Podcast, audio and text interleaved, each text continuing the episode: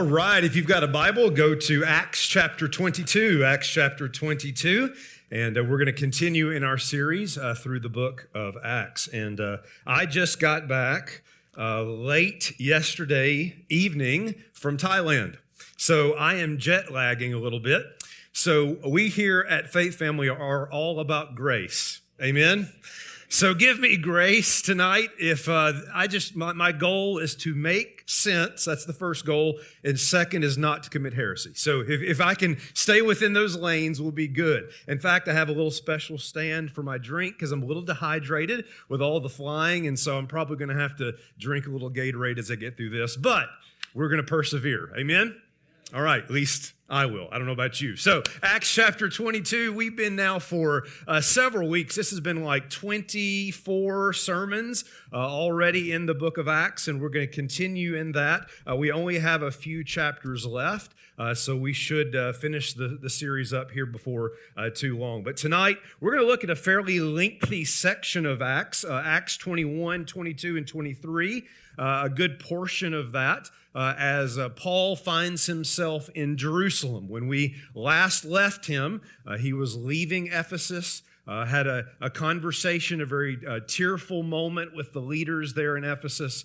They accompanied him to the ship, and then he comes to Jerusalem. And we pick that up uh, here in Acts chapter 22, beginning at verse 1. If you're able to stand, please do so as we honor the reading of God's word. Acts chapter 22, this is Paul speaking here and Luke recording this. He says, Brothers and fathers, hear the defense that I now make before you. And when they heard that he was addressing them in the Hebrew language, they became even more quiet. And he said, I am a Jew, born in Tarsus of Cilicia, but brought up in this city, educated at the feet of Gamaliel, according to the strict manner of the law of our fathers, being zealous for God, as all of you are this day. I persecuted this way to the death, binding and delivering to prison both men and women. As the high priest and the whole council of elders can bear me witness, from them I received letters to the brothers, and I journeyed toward Damascus to take those also who were there and bring them in bonds to Jerusalem to be punished. And as I was on my way and drew near to Damascus about noon, a great light from heaven suddenly shone around me. And I fell to the ground and heard a voice saying to me, Saul, Saul, why are you persecuting me? And I answered, Who are you, Lord? And he said to me, I am Jesus of Nazareth, whom you are persecuting. Now those who were with me saw the light, but did not understand the voice of the one who was speaking to me. And I said, What shall I do, Lord? And the Lord said to me, Rise and go into Damascus, and there you will be told all that is appointed for you to do.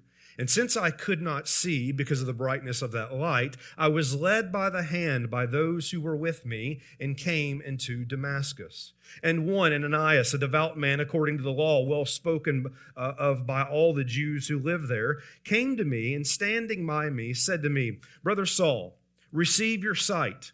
And at that very hour I received my sight and saw him. And he said, The God of our fathers appointed you to know his will, to see the righteous one, and to hear a voice from his mouth. For you will be a witness for him to every one of what you have seen and heard. And now, why do you wait? Rise and be baptized and wash away your sins, calling on his name. And when I returned to Jerusalem and was praying in the temple, I fell into a trance and I saw him saying to me, Make haste and go out of Jerusalem quickly, because they will not accept your testimony about me. And I said, Lord, they themselves know that in one synagogue after another I imprisoned and beat those who believed in you. And when the blood of Stephen, your witness, was being shed, I myself was standing by and approving and watching over the garments of those who killed him. And he said to me, Go for I will send you far away to the Gentiles. Now, watch verse 22. Up to this word, they listened to him. Then they raised their voices and said, Away with such a fellow from the earth, for he should not be allowed to live. This is God's word. Pray with me, pray for me tonight, and let's ask God to teach us. Let's, let's pray. Lord, here we are as we, uh, we come underneath the authority of your word. Lord, I pray that you would uh, speak to us tonight. Uh, Lord, I, I, I pray that we would understand the core of the gospel. And so, Lord, I just ask for your help and that your spirit would guide me to speak your words and only your words. This is your time. May you be exalted in everything that is said and all that we do. And we lift up Christ and pray this in his name. And God's people said, Amen. You can be seated. It opened on Broadway in 1964. It would go on to become the first musical in history to surpass 3,000 performances. In fact, at one point, it held the record for the longest running Broadway show of about 10 years until it was surpassed by the musical called Grease. Um, ultimately, if you've ever seen this Broadway show, uh, you know the story. And if you've not seen the Broadway show, you may have at least seen the 1971 film. The musical that I'm referring to is Fiddler on the Roof. Fiddler on the Roof. It's a story that takes place in 1905 in a little village, and there's a, a Jewish man named Tevye uh, Tevye lives with his uh, uh, wife and his five daughters. And uh, not only are they dealing with like external chaos, they're also dealing with a personal crisis. Uh, Tevye has five daughters, and three of them want to do something that is absolutely unthinkable. They want to marry for love according to, as opposed to getting married uh, by their father determining and arranging who they would marry, which was the tradition long standing within their Jewish community. In fact, if there's one thing that you do not do in this community, it's go against tradition. That's because tradition impacts all of life. We have traditions for everything how to sleep, how to eat, how to work, how to wear clothes. For instance, we always keep our heads covered and always wear a little prayer shawl. This shows our constant devotion to God. You may ask, how did this tradition get started? I'll tell you. I don't know. But it's a tradition. And because of our traditions, every one of us knows who he is and what God expects him to do. That's really interesting. Think of that last line. Because of our traditions, everybody knows who he is and what God expects for him to do. In a real sense, tradition determines everything. It determines what you eat, it determines where you sleep, it determines the clothes that you wear, and most importantly, it determines what God expects of you. And the very idea that anybody would even think about going against tradition is unthinkable.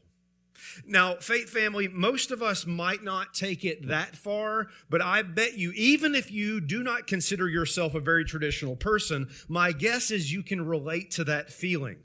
If we are honest, Many of us have traditions that we really like. We have traditions that make us feel very comfortable. We have traditions that make us feel safe, and we cling to them. And, and they, might, they might be traditions that are, that are quite uh, small in the big scheme of things. Like for you, it might just be every year on the 4th of July, you get together with the same group of people, and there is just something about firing up that grill that you cherish and that you long for. Uh, maybe for you, you you go up every single year to that cabin up north. Some of you have a cabin you've kept in the family out of tradition.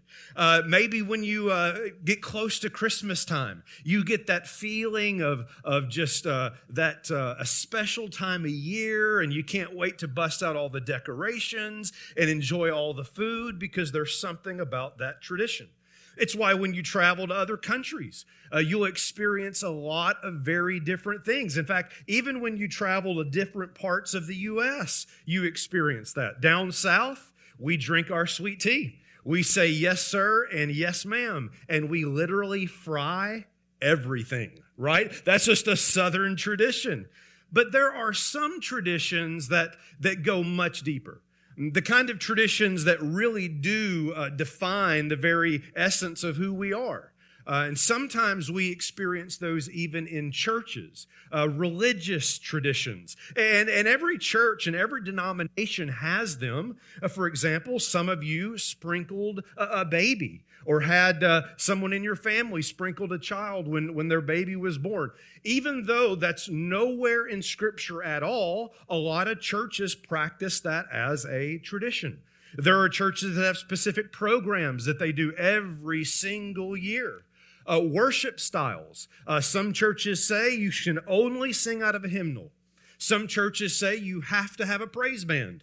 Here at Faith Family, we say you don't have to do either, right? You can get away with not having either of those. Or maybe it's uh, Bible translations. Oh, there are denominations that will get so hung up on what's the right English translation to use. Or church governance. Uh, should we be congregational or, or Presbyterian or Episcopalian model? There's all kinds of, say it with me, traditions. Everybody has them, everybody practices them, and many of us have certain ones that we cling to uh, tightly. Why is that the case? Here's why. And how do we keep our balance? That I can tell you in one word tradition! Tradition! Tradition!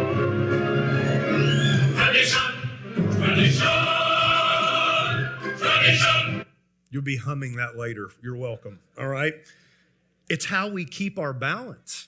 I mean, the thing that keeps our life balanced is holding on and clinging to these traditions, which means if somebody begins to poke at those traditions, if somebody begins to undercut those traditions, particularly the ones that are at the very core of who you are, people get angry, people become divided, and they will even get hostile. And that's exactly what's happening in Acts chapter 22. The Apostle Paul is in Jerusalem and he finds himself in hot water with the Jews. Why?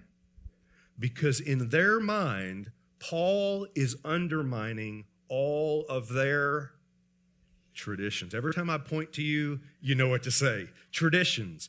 Notice here, first of all, the reality of religious opposition. Paul is facing persecution from the religious leaders. And of course, that is not new at this point in the book of Acts, and it's certainly not new in the life of the apostle Paul. This is like another day at the office for Paul to experience persecution and persecution from the hands of religious leaders. Now, keep in mind, this was the very thing that the Lord told Paul uh, when Paul was called into ministry. Remember back in Acts chapter 9 and verse 15, notice it here. But the Lord said to Paul, uh, Go, uh, for he is a chosen instrument of mine to carry my name before the Gentiles and the kings and the children of Israel. Now look at this verse. For I will show him how much he must suffer for my name. And Paul's life certainly fulfilled that, right? I mean, we've seen that over and over again. Paul even said this to the leaders in Ephesus. You remember back in Acts chapter uh, 20 and verse 22. Now, behold, I'm going to Jerusalem, constrained by the Spirit, not knowing what will happen to me there, except this. This is what I know will happen to me when I get to Jerusalem.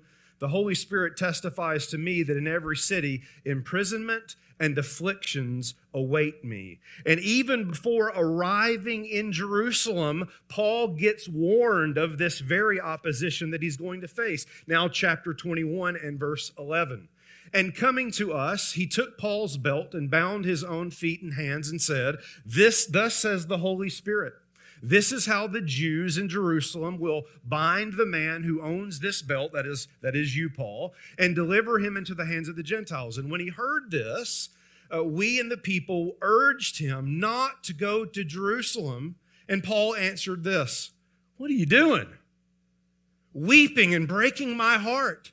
I am ready not only to be imprisoned, but even die in Jerusalem for the name of the Lord Jesus. Here's my point, faith family. From day one, Paul knew that this mission was going to face opposition. He knew that he was going to experience persecution. This was not new to him. Yes, it drained him at times, it discouraged him at times, but he knew that this is what God had called him to do. And when Paul arrives in Jerusalem, this is exactly what he will experience. That prophecy that they said this is what's going to happen when you get to Jerusalem came to pass. Look at chapter 21 and verse 27. Chapter 21 and verse 27. Now, when the seven days were almost completed, the Jews from Asia, seeing him in the temple, stirred up the whole crowd and laid hands on him, crying out, Men of Israel, help. This is the man who's teaching everyone everywhere against the people and the law and this place. Moreover, he has brought Greeks into the temple and has defiled this holy place, that is, the temple. And then all the city was stirred, and the people ran together and they seized Paul and dragged him out of the temple, and at once the gates were shut. And as they were seeking to kill him, word came to the tribune of the cohort that all Jerusalem was in confusion. And so Paul gets to Jerusalem. He knew from day one, this is going to be hard. I'm going to face opposition. He told the Ephesian elders, listen, uh, I know that what awaits me is imprisonment and affliction. Before he even gets to Jerusalem, see, he's told the Spirit testifies that when you get there, you're going to suffer. And sure enough, when Paul gets to Jerusalem, he is opposed and opposed violently. Now, who is doing the opposition? Who is doing the persecution? And the answer is religious people, Jewish people. And I emphasize this because one of the lessons that we've learned throughout the book of Acts is this. Notice it on the screen. Religion is the main opposition to the gospel mission. Religion is the main opposition in the book of Acts to the gospel mission. The biggest opposition in the early church was not pagan Gentiles, it was religious Jews. The resistance that Jesus faced was not prostitutes, it was Pharisees. Listen to me, this is so important. This gets to the very heart and culture that we have here at Faith Family. There is something at the core of religion that is antithetical to the gospel message. There is something at the core of religion that is antithetical to the gospel message. So much so that when the gospel is proclaimed, when the gospel is preached, it faces opposition and often violently. People get offended, they get hurt, they get upset, and they even get violent. And here's the question I want to ask why? I mean, at this point in the book of Acts, like, why is it that the religious people here are so violent, so upset at Paul and those that preach the good news? What's going on here? Well, Luke tells us uh, why this is the case. Look at verse 28 again. Uh, this is uh, chapter 21, verse 28. Crying out, Men of Israel, help. This is the man who is teaching everyone everywhere against, say these three words with me. He's teaching against the people, against the law, and against this place, which is the temple. In other words, the three things the Jewish leaders accuse Paul of doing is that in their minds, he's preaching against the people of God, the law of God, and the temple of God. In other words, Paul is going against all of their Tradition! He's speaking against all of our traditions. He, he, he's going against us as a people. He's saying things against the very law of Moses and, and the very temple of God. He's under, this Jewish man isn't being very Jewish. In fact, quite the contrary, he's being anti Jewish. Where have you heard that before? Now, note here, faith family, that it's important that Paul is not speaking negatively about the people or the law or the temple. In other words, Paul's not saying this I hate Jewish people and everybody ought to disobey the law and we should burn this temple down. That is not what Paul is saying. That's what they are accusing Paul of doing, but that's not what Paul is saying. Here's what Paul is saying He's saying being Jewish following the law of Moses and offering sacrifices in the temple does not make you right with God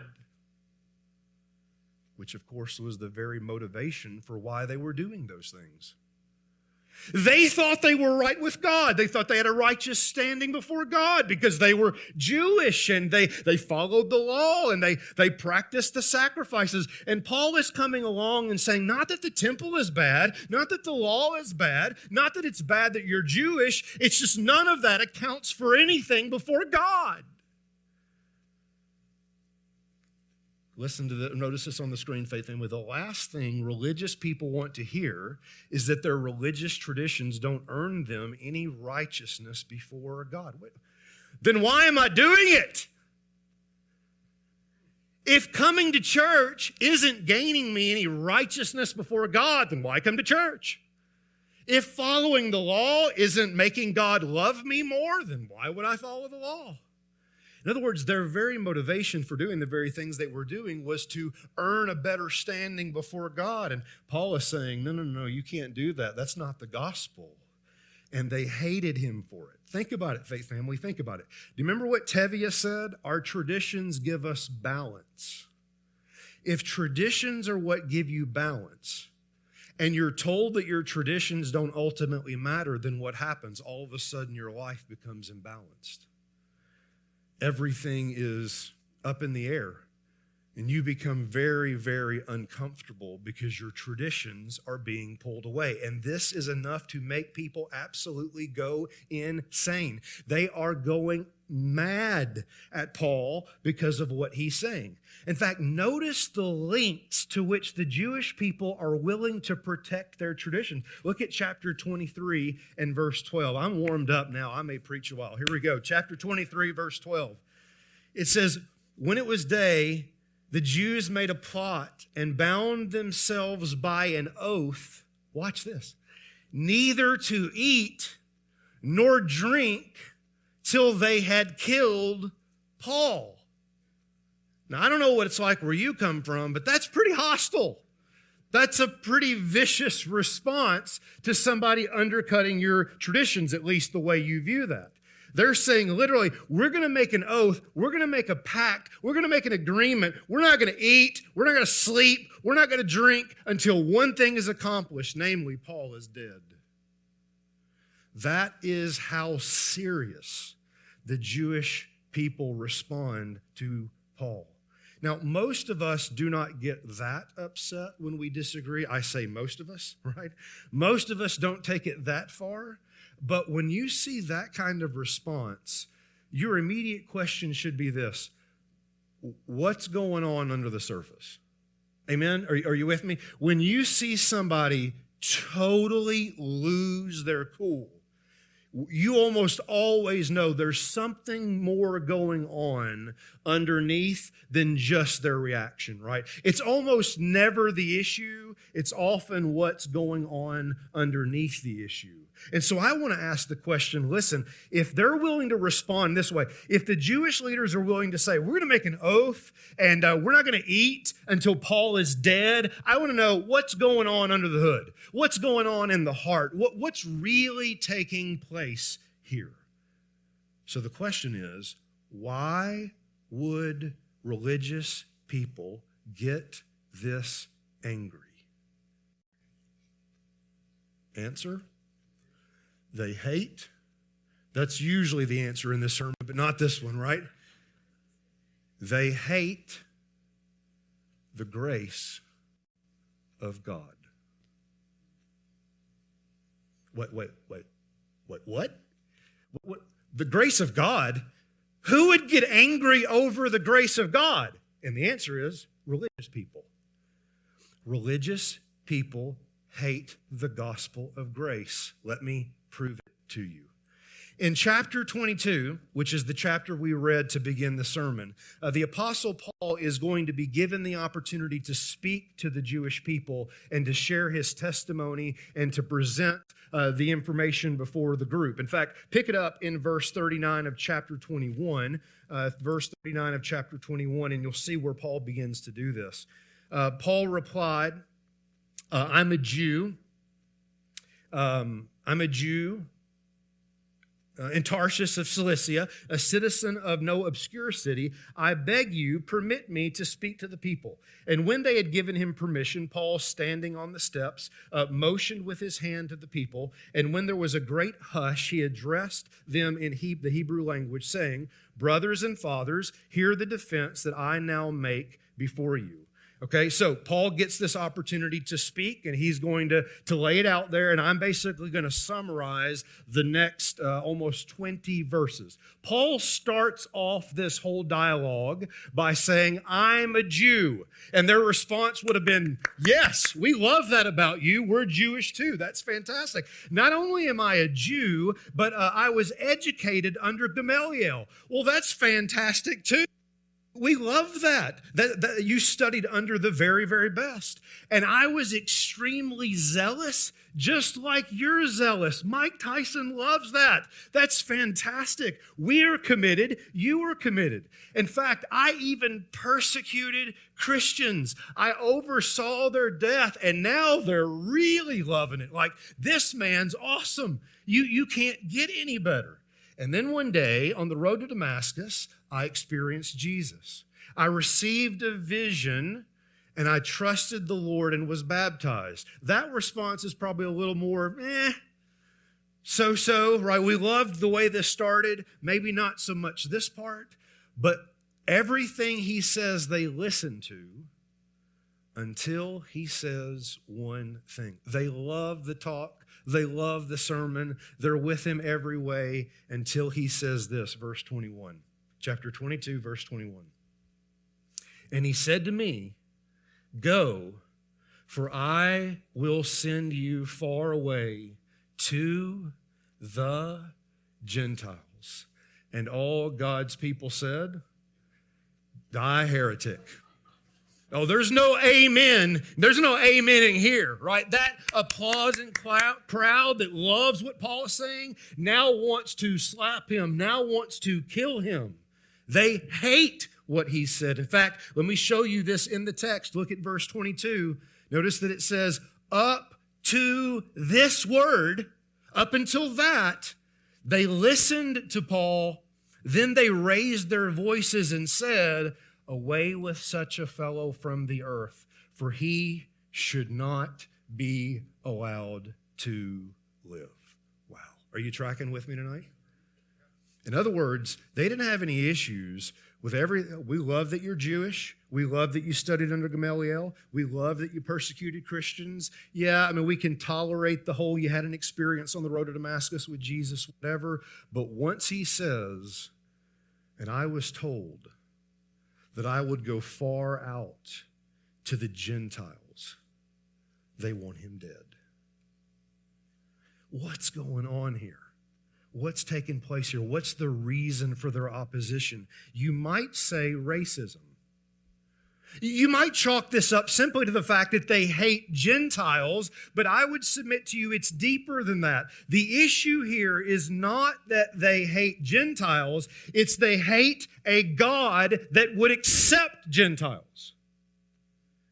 This is the Jonah complex. Jonah has no problem with the grace of God until the grace of God goes to Nineveh.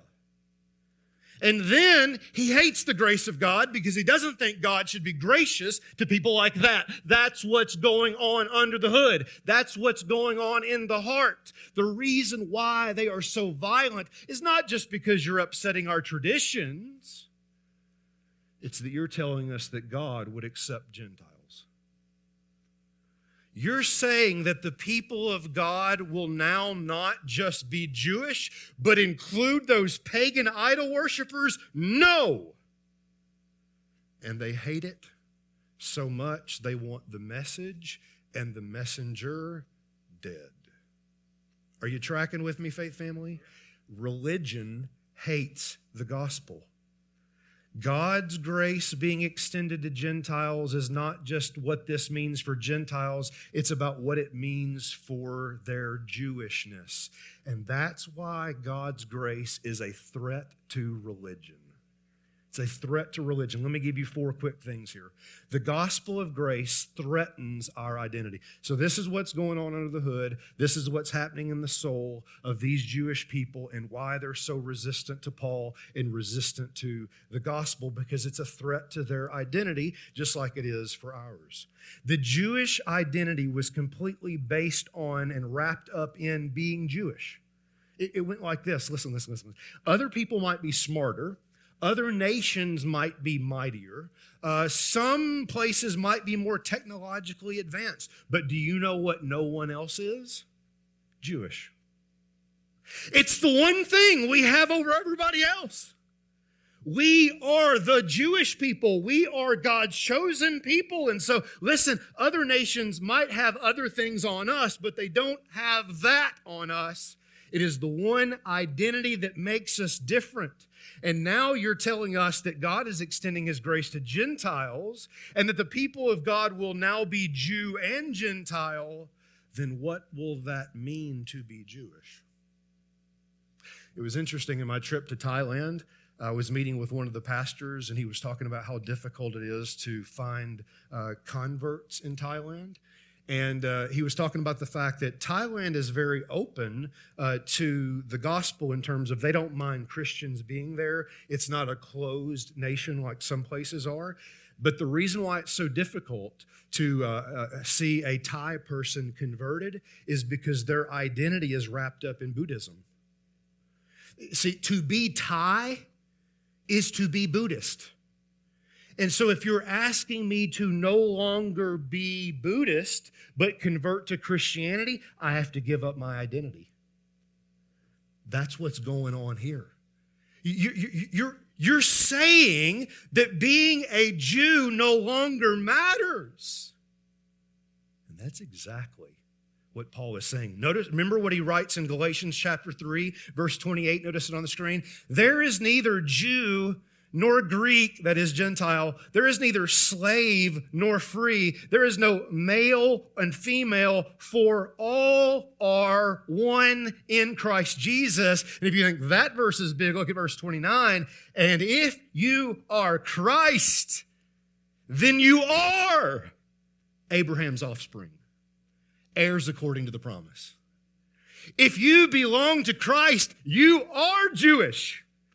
What it means to be Jewish now is not your ethnicity, it's your identity with Jesus Christ. And that's great news, unless you're Jewish. If your identity is being female, you're going to have a really difficult thing saying that to be male is perfectly fine know, in other words, it doesn't matter what category you're in, whether you're Jew or Greek or male or female or slave or free, you're all one in Jesus. Because the moment that you accepted Jesus, your identity became something else. And that is the good news of the gospel for those who don't find their identity in other things. Are, are, you tracking with me what's going down here? I mean, this is such a big deal. This is such a game changer. Jesus is saying, or Paul is saying, that in Christ, your Jewishness doesn't give you any more of a righteous standing than someone's Gentileness. We're one in Christ. And we do the same thing. We struggle with the same thing. You think about, for instance, athletes who get so much of their identity wrapped up in sports that when they leave sports, they don't have any identity. Or people that put all of their identity in being beautiful and attractive. And, and, and I'm not saying the older you get, the uglier you get. That's not what I'm saying at all. You see all this gray hair, all right? But, but as, as the body begins to fade and people struggle with who am I? Or you put all your identity in your kids and your kids grow up and they leave the home and, and you just feel like I don't I don't know who I am anymore. I'm telling you, this will preach, even on jet lag. Notice this on the screen. When we base our identity on things that pass away, when they pass away, we don't know who we are anymore.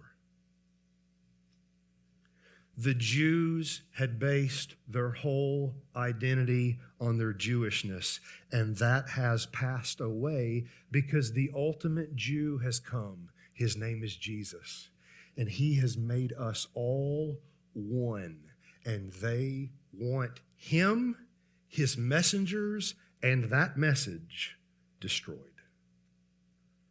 Number two, the gospel of grace is a threat to our comfort. It is a threat to our comfort. What I mentioned earlier, our traditions make us comfortable. Listen, the Jews loved the way they did things. Listen, we've got our customs down. We know what we can eat and what we can't eat. And so uh, we don't want any of that to change. And now, what's going to be brought into the people of God are people with different customs and people that eat different things. We've already seen it in the book of Acts. And so now, all of a sudden, the traditions that you leaned on to make you comfortable no longer matter and now you're outside, as Brad Paisley would say, your southern comfort zone. Everything you're used to has now changed. In fact, it's why, oh, there's so much coming to my mind right now. It's amazing when you don't sleep, the things that you can think of. Um, it's why in the book of Acts, do you remember in Acts chapter uh, 15 at the Jerusalem Council, uh, when uh, the disciples went up to fight over the essence of the gospel? What were the Jews doing? They were trying to add circumcision to belief in Christ. In other words, this was the response of the Jews. Okay, if we've got to accept this faith in Jesus, that's fine, but at least we're going to make them Jewish. We'll let them be Christians. Oh, this will preach. Listen, listen, listen. It's a good point. I, it's right here. It's about to come out, all right? It's fine if they want to be Christians as long as they're Jewish Christians. And so, what we'll do to the Gentiles is they can believe, but then we'll add all the law on them to make them like us. Why? Because that would make them feel more comfortable. I mean, it's fine if you want to come into our family as long as you act just like us. That way, we're not uncomfortable at all. But no, the, the Gentiles are coming in. And that's why, do you remember another thing that Paul says to the Corinthians? It's why when I'm with the Jews, um, I don't eat meat. When I'm with the rednecks in Tennessee, I eat the whole hog. When I'm with the Jews, I'll practice certain things. But when I'm with the Gentiles, I'm free. What's he saying? I've learned to be comfortable in any context because I've learned that the traditions don't matter. Number three, the gospel of grace is a threat to our security. The gospel of grace is a threat to our security. Under Roman law, Jews were given a special status. They were allowed to continue to function as a nation. They're very concerned here because if Gentiles now are going to be brought in, then Jews will no longer be distinct. The thing they had going for them with Rome is that they were a distinct people. But now, if you're saying it's Jew and Gentile, we lose our distinction and we might lose our status before Rome. In fact, this, by the way, is the very thing uh, they had against Jesus. Look on the screen at John chapter 11, uh, verse 47, real quick. The chief priests and the Pharisees gathered the council and said, What are we to do? For this man, that is Jesus, performs many signs. If we let him go on like this, everyone's going to believe in him. Watch this. And the Romans will come and take away both our place and our nation. If we let this Jesus guy keep doing what he's doing and get away with it and starts attracting all these people, do you know what it's going to cost us? Our security. We'll no longer be a distinct nation. Faith family, listen to me. Jesus Christ is a threat to anyone that finds their security in anything but Him. Jesus Christ is a threat to anyone that puts their security in anything but Him. The Jews put their security in being recognized as a nation under Rome.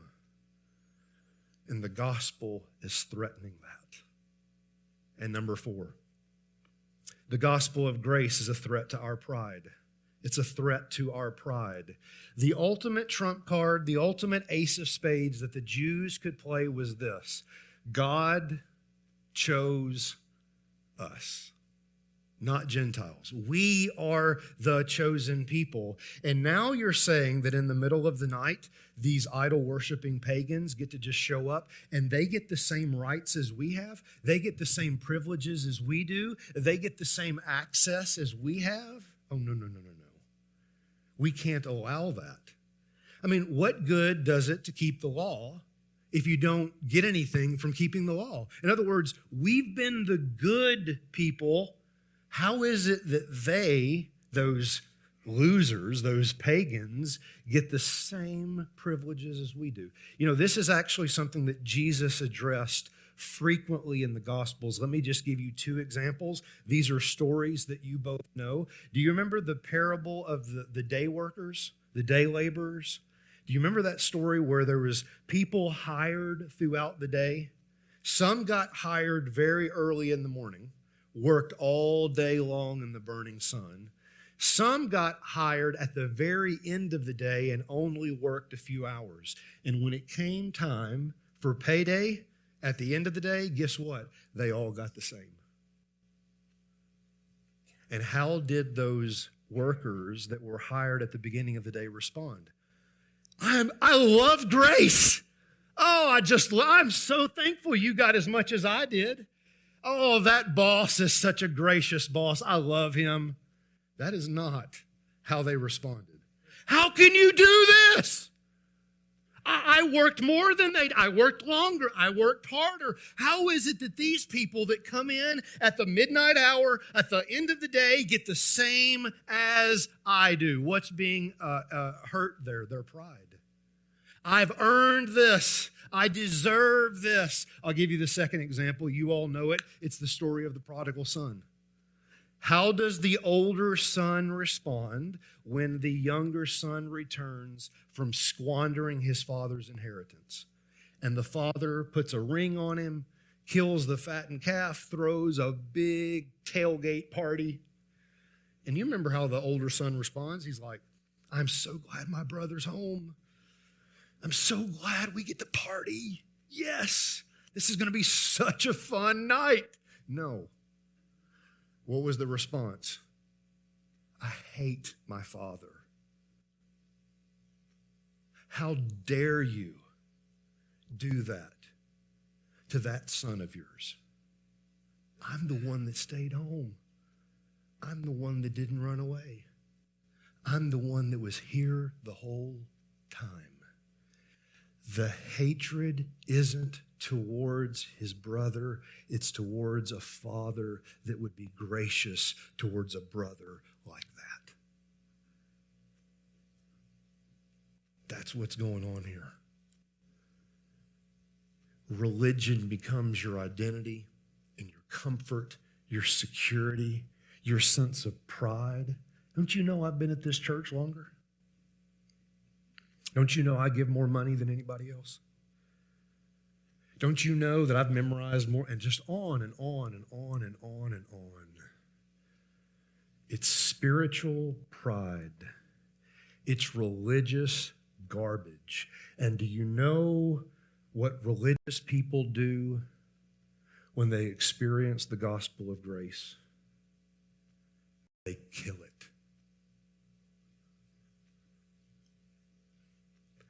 And they kill anyone who's associated with it. And that's why religion and the religious leaders want Paul dead. They cannot stomach the grace of God. That is why, faith family, we must do everything we can as a faith family not to become a group of religious people but a group committed to the gospel of grace. This is at the essence of what our mission is to be. Notice this on the screen again. I remind you, religion is one of the greatest opponents to the gospel mission. So how do we break through? If I say this, I'm almost done. How, how, do we how do we get to the other side and and be a people committed to the gospel and committed to the gospel mission and not just a bunch of religious people patting each other on the back? Here's how. Chapter 22, verse 3 through 4. Paul said, I'm a Jew born in Tarsus of Cilicia and brought up in this city, educated at the feet of Gamaliel, according to the strict manner of the law of our fathers, being zealous for God, as all of you are this day. I persecuted this way, that is Christians to death, binding and delivering to prison both men and women. Here's, here's what Paul starts with. Paul starts with listen, listen. And I think this is so beautiful about, about Paul. I'm almost done. Hang with me. Paul says, uh, I get you. I'm a Jew too. I understand what it's like to find my identity in my ethnicity. I understand what it's like to find all my hope in my Jewishness. And listen, I, I, was zealous just like you. You know what? I understand what it's like to be really committed to this thing and committed to all these traditions. Uh, listen, I get you because I am you or I was you. But Paul had a breakthrough. It's the gospel breakthrough.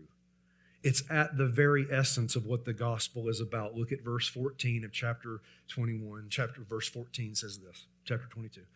And he said, The God of our fathers appointed you to know his will, to see, everybody say it, the righteous one, and to hear a voice from his mouth. Everybody lean in. Paul came to realize there is only one who is righteous. There is only one who is righteous, and the righteousness that God requires, you could never accomplish on your own. But you could only receive that from Christ Himself. That's it. Paul comes to understand listen, I'm a Jew and I was devout and I was zealous and I was a part of the people of God and I followed the law of God and I did everything with the temple of God. I get you, I understand it, but I came to realize that none of those things make you righteous because there's only one who is, and his name is Jesus.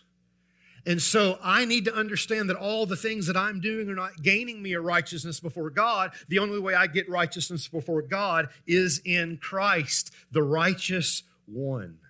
Faith family, notice this on the screen. A right standing before God is not found in tradition, it is found in trusting. That's the flip of the gospel all the things that you do religiously do not earn you. They're good things. Coming to church is a good thing. Memorizing the Bible is a good thing. These are all good things. They just don't earn you any righteousness before God because there's only one who's righteous. And trusting Him is the only way to get there. Here's another way of saying it. Notice this on the screen. The only tradition the gospel supports is trusting in Jesus. You want to follow a tradition? Here's the tradition trust Jesus.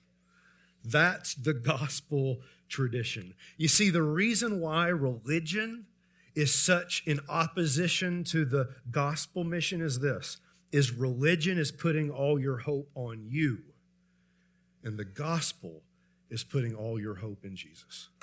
It is going all in on the righteousness of Christ alone. I close with, with Martin Luther because I can't think of this kind of a passage without thinking about old Luther. Luther, man, he struggled with this. Uh, now, Luther was Catholic, as many of you were raised Catholic, and he struggled with the traditions of Catholicism. All Luther wanted to do was be a good Catholic and make God proud through his Catholicism. And he tried everything. And no matter what traditions he tried, he never could find peace for his soul. He became a monk. He studied and taught theology. He gave money away so it wouldn't be a distraction to him. He punished his body by sleeping on the floor. He developed intestinal problems because he gave up certain foods in hopes that all of these things would somehow uh, make God love him more, make him pleasing to God, to, to, to be righteous towards God. But he knew deep down it wasn't enough. In fact, all of this religious activity made Martin Luther so depressed he was suicidal. And then he came across Romans chapter 1, verse 17, which is actually a quote from Habakkuk chapter 3, where Paul says this The just, that is the righteous, live by faith. And this is what Luther wrote, quote, and I'm done. At last, meditating day and night by the mercy of God, I began to understand that the righteousness of God is that through which the righteous live by a gift of God, namely by faith. And here I felt as if I were entirely born again and had entered paradise through the gates that had been flung. Luther learned the very thing Paul preached in the streets of Jerusalem, namely, life is not found in tradition, even religious ones. It's found in trusting the righteous one. Religion will lead you to a grave, but Jesus will give you life. And God's people said, Amen. Lord, thank you for our time in your word tonight. Thank you that you speak uh, even when uh, your messenger is imperfect, as he always is. But your message, your gospel is always perfect. And I pray that tonight we, we rest in the truth of the gospel. There, there's always that pull towards religious activity and religious traditions as to where we find our right standing. And none of that matters ultimately. You, you are not pleased in those things, you are pleased in a life that trusts you. And so, Lord, tonight I pray that we would trust you, that the righteous would live by faith.